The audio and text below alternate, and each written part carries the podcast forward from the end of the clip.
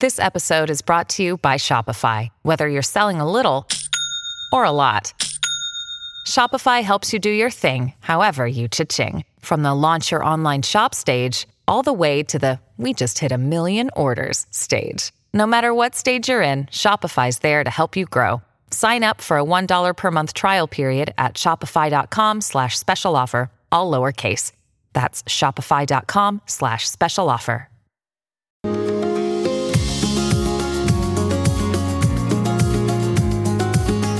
This is the Thoughts from a Page podcast, where I interview authors about their latest works. My name is Cindy Burnett, and I love to talk about books. If you have any comments or feedback for me, feel free to contact me through my website, thoughtsfromapage.com. For more book recommendations, follow me on Facebook and Instagram at Thoughts From a Page and on Twitter at Burn555555. Today, I am interviewing Liese O'Halloran Schwarz. Lisa grew up in Washington, D.C. after an early childhood overseas. She attended Harvard University and then medical school at University of Virginia.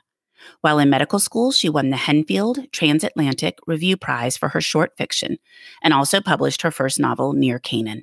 She specialized in emergency medicine, eventually returned to writing, and published her second novel, The Possible World, in June 2018.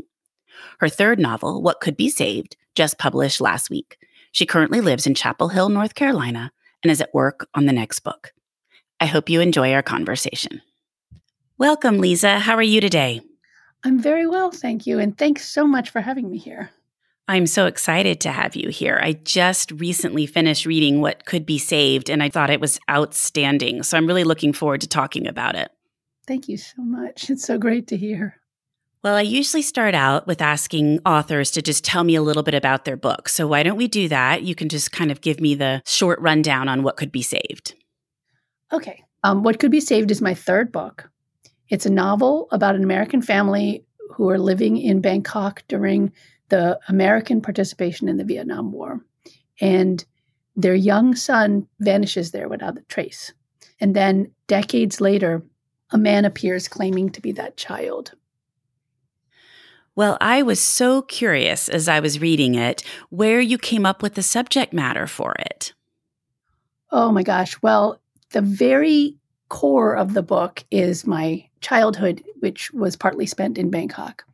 It was a lovely childhood, and none of the events in this book are real. They're all fictional. But I actually wrote the very nidus of the book as a short story when I was in medical school. And I just started writing fiction. I'd always been a poet up until that point, And I just turned to fiction at the beginning of medical school. And I wrote a story called The Driver. And it was about one specific incident that actually was based in reality in my memory. And it was a nostalgia piece. I was writing a piece that was just drenched in nostalgia for the lovely childhood that I'd had in Bangkok. And then when I revisited the piece just a few years ago, wanting to expand it into a novel, I brought a different goal to it. It wasn't it wasn't any longer trying to reproduce that nostalgic feeling of childhood. I wanted to tell a story. And so I added a lot to that little 16 page short story that it started out as.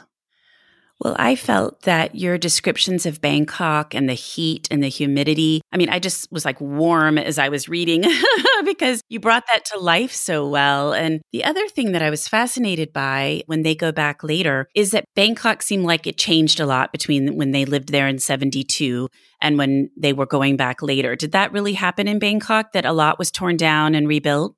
Oh, yes. It's a completely different city. I mean, my memory is just like the character Laura's memory is of temples and grass and small roads and lots of klongs, these canals that ran through the city. And they filled in a lot of the klongs. There's really not very much grass anymore. It's almost space age looking. It's it's beautiful city, very beautiful, but it's clearly a different century in Bangkok now than it was when I was there as a child. Well, I love books that bring settings to life where I feel like I'm literally transported there. And I felt like you did that so well for both 1972 Bangkok and then present day Bangkok. But I was just kind of fascinated in what is that 50 years that the city's had such a wild transformation. Oh, it's it's amazing. I I honestly, we spent a little time in Hong Kong as well. And that also, I mean, it's just enormously different. I have old photos from a beach area that we went to is in, in southern Thailand. I have old photos that my father took. And if you look at that same stretch now, it's completely built up. It was a few low buildings on a stretch of sand. And now that same area is just built up with high rises. All, the whole country's really transformed, as far as I can tell. I don't know the whole country that intimately, but the parts I've seen and the parts I remember are very different now. I mean, it's moved into the 21st century like like a lot of the rest of the world. Well, that's true. And 50 years is a long time, but it just was kind of interesting to me that there had been such a radical transformation. It is. And I also think that people cherish these notions of the unspoiled, lovely Southeast Asia. And I, there's plenty, there are plenty of places in Southeast Asia and, and across the world that are unspoiled. But Bangkok is a major city. And to think of it in a quaint, charming Asian way is, doesn't capture the real present day city. Well, and that makes sense. And I didn't know that the climate was that warm and humid. I just loved that because I just felt like I learned so much about Bangkok. And I just loved that I felt like I was transported to Bangkok and I felt like I learned so much about Bangkok then and Bangkok now.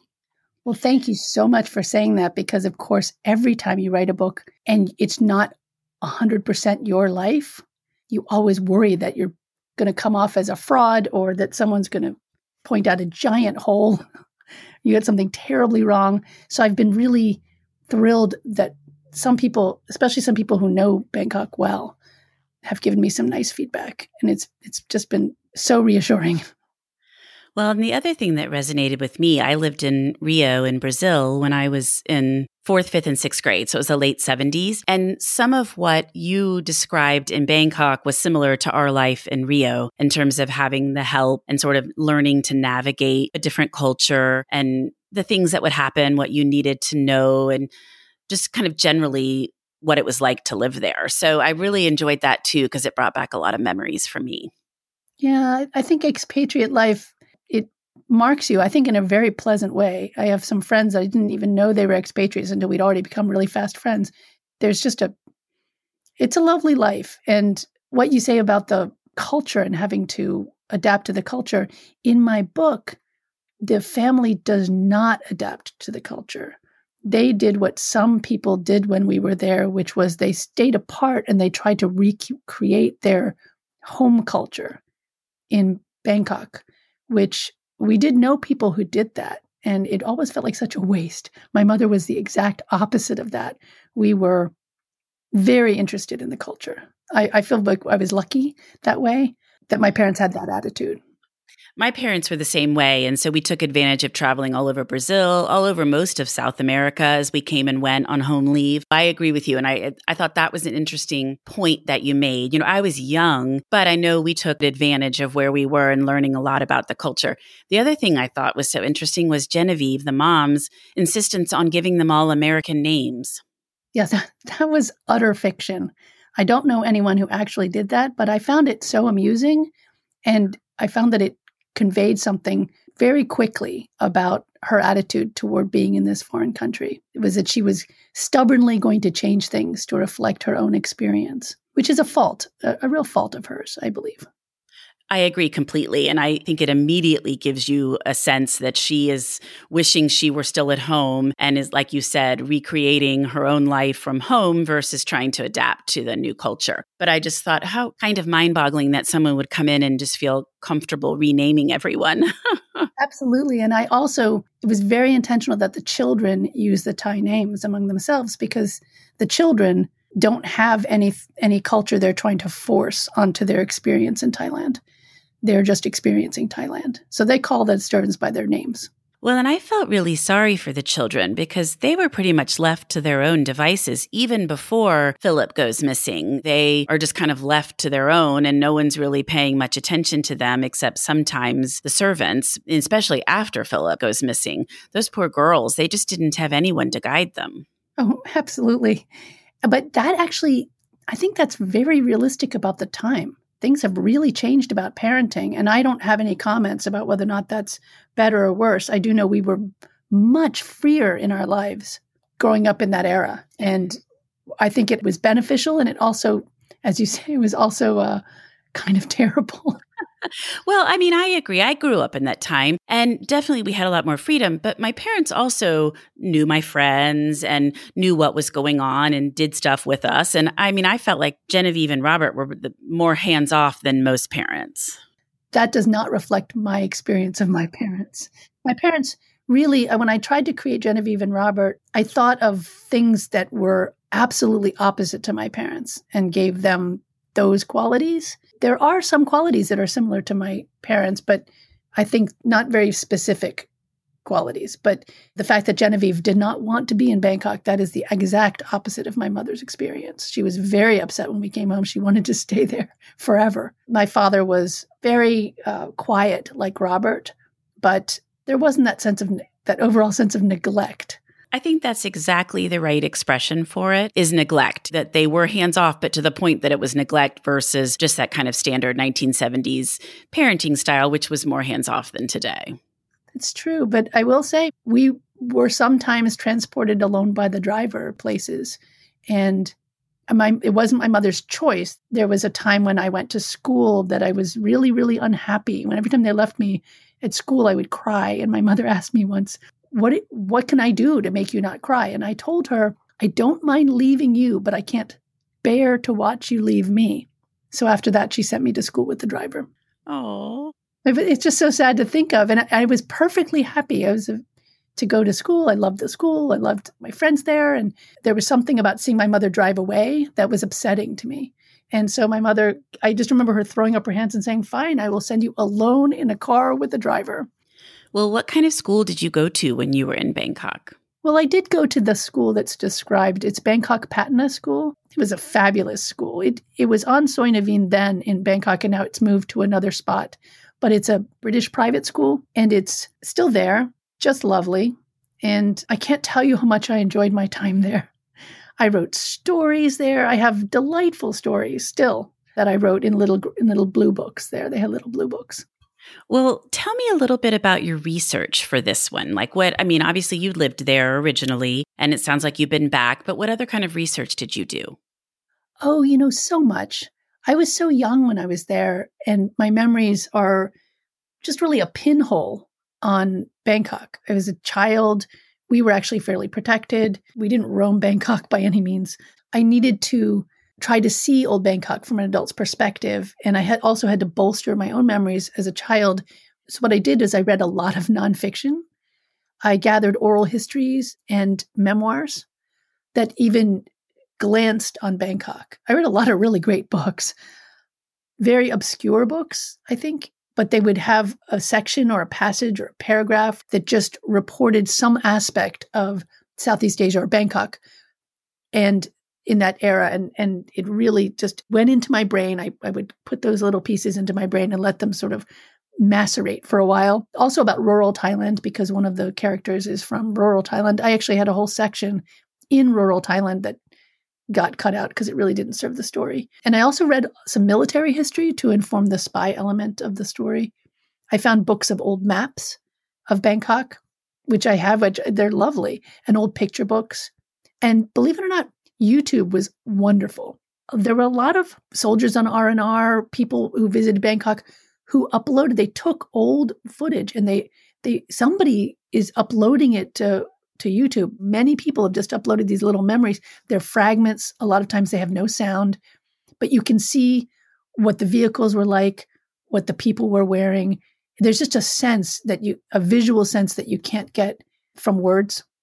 And so I put all of that into my brain. And before I would write, I would just let it melt around in there so that eventually I would have a f- familiar pool that I could draw on when I try to create a scene. And I have a very good friend who's a poet. His name is Bobby Caudle Rogers, and he told me something years ago that I never forgot, which is he can tell the difference between a writer who knows three facts about a subject and puts them into a story and a writer who knows a hundred facts and chooses three. So I think that for some reason we were very young when he told me that, and it just went right into my soul. And I've really tried hard to learn a lot about what I'm writing about and in that way, I have a, a range of facts to choose from. Well, that explains, I think, why you were able to bring it so vividly to life because I think observing those things many different ways, reading them, seeing them, gives you sort of the full picture, which then I think you portrayed very effectively. Thank you so much. I think smell is the one thing that I didn't have to bolster because sense of smell is so important to me.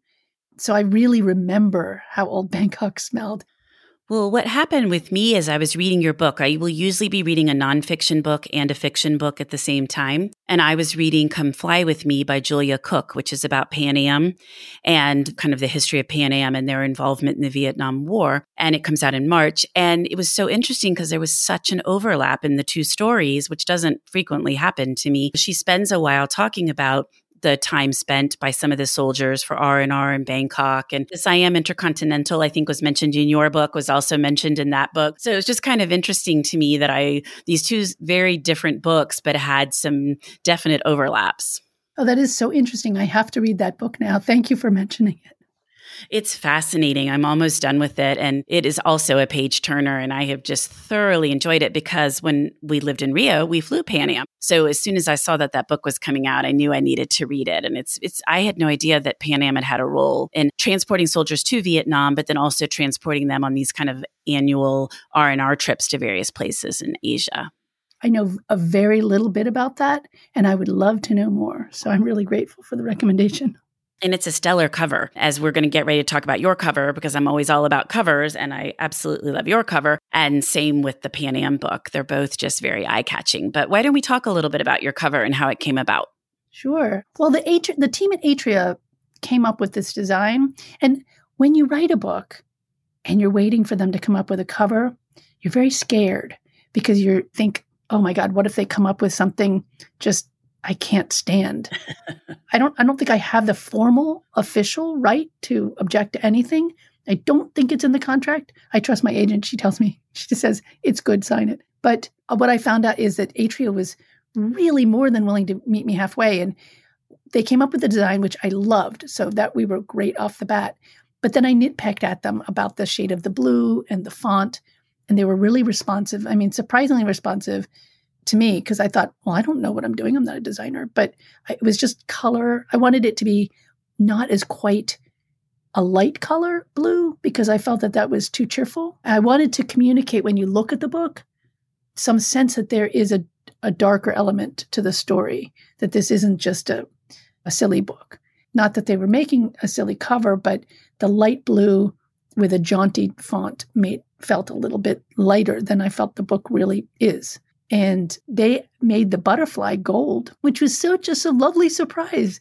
It's all shiny, so pretty. And I love the butterfly design. I, I love the, the whole design, but I love the butterfly part of it because to me, the butterfly communicates fragility and it also communicates that concept of the, you remember the Ray Bradbury story where the man steps on a butterfly I was like, I don't remember that particular story. I love him and I've read a lot of his books or a lot of his stories, but I don't remember that one. I believe it's a Ray Bradbury story in which people are taking tours to the to the remote past and it's a prehistoric tour and they're told you can't get out of the vehicle, you can only look because what you do may affect things enormously down the line. And somebody gets out and steps on a butterfly. And then when they get back to their own time, it's just incredibly different. The, everything is different about the, the present day. And I think that's Ray Bradbury. I read it in high school, so I might be wrong about the author, but it that always stuck with me. And I think it's a pretty you know, well understood concept that a really tiny change can cause an enormous effect. And I think that's in this book too these little secrets that some of them are bigger and some of them are smaller, but they sort of come together to affect the future of this family. I thought that the person who designed it just really understood the book maybe better than I did. well, the ripple effect definitely plays a role in your book. And I think also the thing that stuck with me was that everybody has their own view and memory and I guess idea of what happened. And so when you get to the end and they're looking back, everybody realizes, oh, I only have my perspective. I wish I'd had your perspective also, or I'd understood where someone else was coming from. So I think you're right. The butterfly to me is fragility, but also hope that the butterfly sort of just made me think of, of the way it all ends. Well, yes, that the butterfly can can fly above the chaos if it's lucky enough. It communicates not only fragility, as you say, but also a sense of optimism that there's something beautiful, even if it's small and you have to look for it. There's something beautiful in, in everything. That I really think I want to communicate to my readers that there's, while my books might make them cry, there is an overarching optimism to the story. Well, and it's interesting to me because I do think covers tell a story and the very first impression is incredibly important. But also, once you've read a book, you can look back and realize, oh, there's even more to this cover than I realized, which is definitely the case with yours as we're sitting here talking about it. So it sounds like they just completely hit it out of the ballpark. I feel like they did. Sometimes an artist can interpret something and see things that you didn't even know you were saying. And I feel like the art department at Atria did that. They went beyond the obvious for this cover. And I'm glad it seems striking to you. I love it. The cover tells you something about the book. So the art department is just hugely, I, I don't want to say powerful, but they just have a huge responsibility and they can do such wonderful things to communicate to the reader you this is a book you want to read. So I, I just really love that.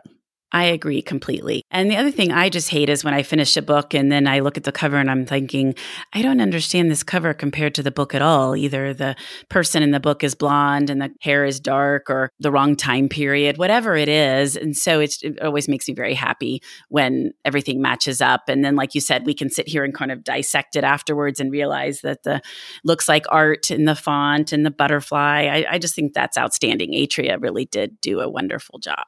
It did. It made me it made me so happy. They really understood my book. so nice. Well, we talked a little bit about this because you said you had written a short story and then you chose to expand it into this book. But how long did it take you once you decided to do that to write this book? Oh, my Lord. That's such a hard thing because I make a lot of false starts with this book and with my previous book, The Possible World. I made a lot of false starts because I was trying to figure out sort of the premise, not really the premise, but the impetus of the book, the core of the book. But once I actually sat down to write this book and disregarding the years I macerated in research, just because I was interested in Bangkok. So I knew all that stuff and read all those books. Once I really started to write, it didn't take too long, maybe a few months. Wow. This is before the pandemic, obviously. I could write for hours in a coffee shop. I have to come home and walk my dog but I could go and, and just really have no responsibilities for many hours, maybe four or five hours at a time. And a lot of people don't have that luxury. And once the draft was done, that's just the beginning for me. I revise a lot of the writing is done in revision. I revise a lot because the writing process for me is a very free flowing experience.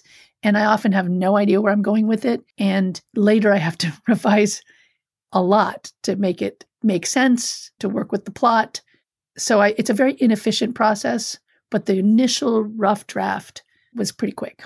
I hear a lot of authors say that because they want to just get something down initially and then a lot of their better work comes in revision. Yes, I think for me it was a real problem. I have a real perfectionism. At one point, I don't know, a couple decades ago, my agent told me, You're such a perfectionist. And I said, No, I'm not because I'm not perfect. And I was absolutely serious. But now I understand that my perfectionism was hampering me because I wanted everything to be perfect as I went along. And it was very difficult to learn how to just kind of leave nonsense and chaos behind me. And the only thing that saved me was actually software. I highlight a passage or something I don't like. I just highlight it and write, and write a digital note, a digital sticky that says, fix this. And so as I write, it allows me to write knowing that I'll come back to it. When I write a draft, as I revise, I will get up to something like 6,000 notes. Wow. Yeah, it's it's really ridiculous, but it's delightful because it's the only way I could write past the chaos is to know that I've marked that spot and my entire draft will be blue with the highlighting. And then I will go back and I will eliminate one by one. And all of those digital stickies are really telling me, they say things like fix and arg and yuck. but what they what they're saying, or and sometimes they have more reasonable things they actually say consider this or should this be a different word or should this be a different color or whatever but most of the time it's just ick and it's telling me this isn't right you need to fix it and when i go through as i do more revisions there are more and more notes it just multiplies to the point where it's almost impossible to open the document. And that's when I'm at the tipping point and I have to start making decisions and removing the stickies. It's a ridiculous way to work, but I'm so grateful for software because it allows me to leave all kinds of imperfect nonsense in the document, which is absolutely necessary in order to get the shape, the structure and shape of the book. And then you can, then I can focus on the language and all the rest later in the many, many revisions that I do. Well, I think the most important thing is that you found a system that works for you. And I think everybody just has to work with what they have and know what's important to them and how they want to get it down. And it sounds like you've done that very well. I'm so, I feel so grateful. Without this software, I would be on one page for the rest of my life. I do a little bit of that when I write a couple of book articles for a Houston magazine, and I'll do a little bit of that. Like I'll get hung up on language in a sentence, and I just kind of do the same thing, but mine's much more basic because it's not nearly as long. I'll just highlight an area and then say, come back to it, and then just keep going. And then most of the time, as I'm writing something else, the word or the phrase I was looking for for up above comes to me, and I just go back up there. That's exactly right. That's exactly what, what it's like. Well, I have thoroughly enjoyed talking with you. And before we wrap up, I would love to hear what you have read recently that you really liked. Well, I've been reading less than usual during the pandemic, but I have read this beautiful book, Long Bright River by Liz Moore. It's a police procedural. I don't read detective stories in general. It transcends that genre, although there's nothing wrong with that genre. It's just so beautiful. It's beautifully written. It's profound. It was a great read. I loved Dear Edward. I think a lot of people have talked about that. That's a beautiful book. Love that book. That was one of my favorite reads of 2020. Mine too. It just, I mean, it was just stunning to me. And I recommended it to, and everyone I recommended it to just adored it. And then a nonfiction book called Clutter An Untidy History has really, I, I have a little tiny bit of a hoarding tendency by which I mean I just don't want to get rid of something in case it's useful. And I've had to fight that tendency a lot. And Clutter is by uh, Jennifer Howard, who's a journalist, and she had to clean out her elderly mother's house. And it led to a history of just stuff, how we accumulate it, how we deal with it, how the culture handles it, as well as her own personal history of dealing with this sort of hoard in her mother's house. It's a really slim little book, and it's just the writing is just delightful. And I also have reread a book, which I don't do very often, but life is short. But there's a book called All the Ever Afters by Danielle Teller. And it's the retelling of Cinderella from the point of view of the evil stepmother. It's not magical, it's a it's a historical novel. And it's just it's really lovely. It's beautifully written and it's kind of like a warm blanket. so I reread that recently. I've never even heard of that one. I'm going to have to look it up. It sounds very interesting, and I love historical stories. So that sounds like it'd be right up my alley. It's just, it's really beautiful. It's got a really lovely cover. The, speaking of cover art, it's just very eye catching, and I, I just really enjoyed it. And not to give anything away, but when you get to the end, you just think, oh, I'm so glad I read this book. Oh, good. Well, that is quite a recommendation. And dear Edward, I recommended it to everyone. And everybody came back and said, Oh, that was such a good book. I'm really glad I read it. And, and in this pandemic, a, a hopeful read is, I think, really welcome. And especially a, a hopeful read that isn't just lighthearted, but also deals with sadness. And Dear Edward, I think, does that so beautifully. It, it has a really sad situation, but it handles it so delicately and so beautifully, and you're left feeling really optimistic. So it's a great pandemic book. It definitely is. Well, I really, really appreciate your time, Lisa. I enjoyed speaking with you so much about what could be saved, and I appreciate that you came on the Thoughts from a Page podcast. Thank you so much for having me. It's been really lovely.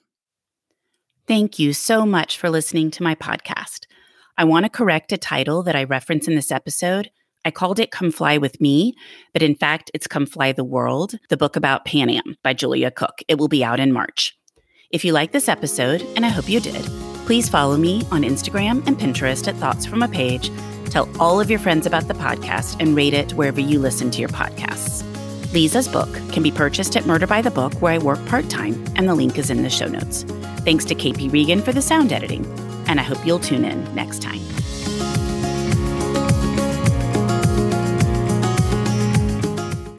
I'm Allison Holland, host of the Kennedy Dynasty podcast. Equipped with a microphone and a long term fascination of the Kennedy family, I am joined by an incredible cast of experts, friends, and guests to take you on a fun, relaxed, yet informative journey through history and pop culture. From book references to fashion to philanthropy to our modern expectations of the presidency itself, you'll see that there is so much more to Kennedy than just JFK or conspiracy theories. Join me for the Kennedy Dynasty podcast.